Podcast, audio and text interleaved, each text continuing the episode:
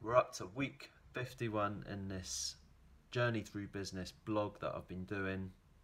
And I'm a little bit disappointed. I'm a little bit disappointed and embarrassed almost to say that we're coming up to a year now, 52 weeks nearly, of doing this blog. And how little I've done in my mind, or how little progress towards my ultimate goal that I've made. It's almost lucky that I've done this blog so that I can actually see um, that we're up to almost up to a year now, and I can hold myself accountable and say that you know I'm, I'm not made as much progress as I would have liked.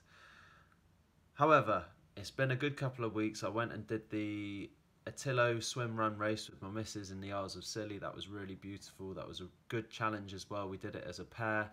Um, we did the sprint event, which took us two hours 40 to complete, and it's all running. You run around one of the islands there, and you're constantly getting in and out of the sea, swimming anything from 200 to 1000 meter swims and then you run another k and then you swim again and then you run and it goes on like that. That's really good. I've got a renewed sort of passion for all the sort of swimming and triathlon thanks to my girlfriend. I'm getting heavily back into my sort of triathlon fitness now, which is great.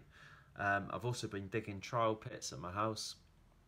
That's needed for the structural engineer to assess the foundation of my neighbour's property. And there's all little fiddly, niggly bits and bobs like that happening in the background for my property, just ticking boxes of what needs to be done next. I'm hoping that once the structural engineer has had a look at this, these trial pits, they'll then talk with my architect and she'll do some detailed plans of the extension, which I can then use to get builders to quote on. But with every phone call I make to a, any sort of trade, I'm always learning more and more as that during that phone call. And it's the same. I always say if you want to learn about a subject, if you can pose as a potential client, um, then salespeople or people who are subject matter experts will give you a lot of their time and knowledge if you're posing as a potential client. They're not going to give that to you if you just ring up and say, Can you tell me everything you know about subject X? But as soon as you look as a potential client, it'll be the same for me when I, as soon as I start looking into underfloor heating, the first thing I'll do is I'll ring several underfloor heating companies posing as a potential client and I'll just rinse them for all their knowledge um, I am a potential client, I'm not lying or doing anything deceitful, but I want to learn as much as I can about every stage of this project. But then I've met a really good mortgage advisor who's sorting out my mortgage for this extension. He's been able to get me an extra £18,000 um, released equity out of the house. I'm also going to be on a tracker mortgage, so should I need to sell the house straight away after I've done it up, I can sell it with no exit fees. All the property books which I've read have always said, as part of your power team, always have a really good mortgage advisor because your mortgage and your financing of every project that you do is so key to your overall strategy. You've got to set yourself up with a good mortgage advisor and say, happy to say that I've finally found one and he popped over. I met him. Um, I've got quotes from numerous, diff- numerous different mortgage advisors, so I'm happy I've got one.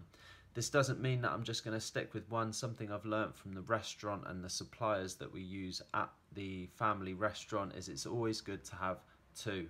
And as long as you've got more than one, you can play them off against one another.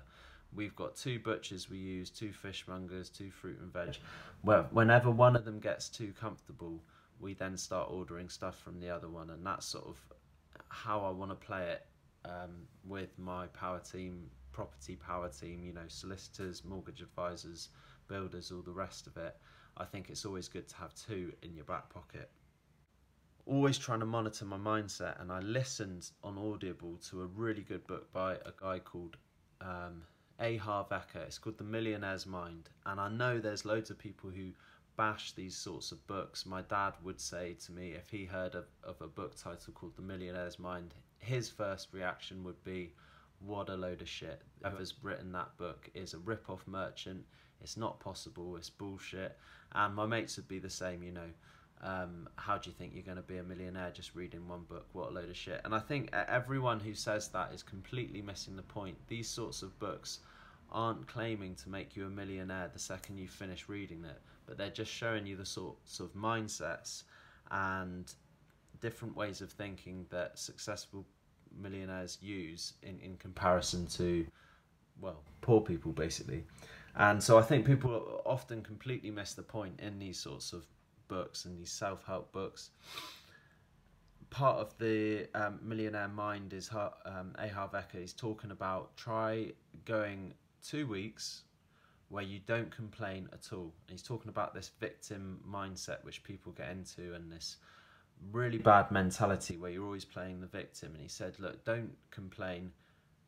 Don't even complain in your head to yourself and that's the real challenge because it's quite easy to go a couple of weeks and never complain out loud about something to anyone. That's good in itself, I think, you know, and it's it creates a good atmosphere around, you know, lots of positivity for people to work with you. I found that a bit easy, but trying to never ever complain, even to myself in my own head, that's proving slightly harder. But as he says in the book, he said if you can master that for a couple of weeks um, and keep going with that, eventually you create a habit and it's habit forming, a positive mentality, you form this positive mentality that you can then take with you constantly.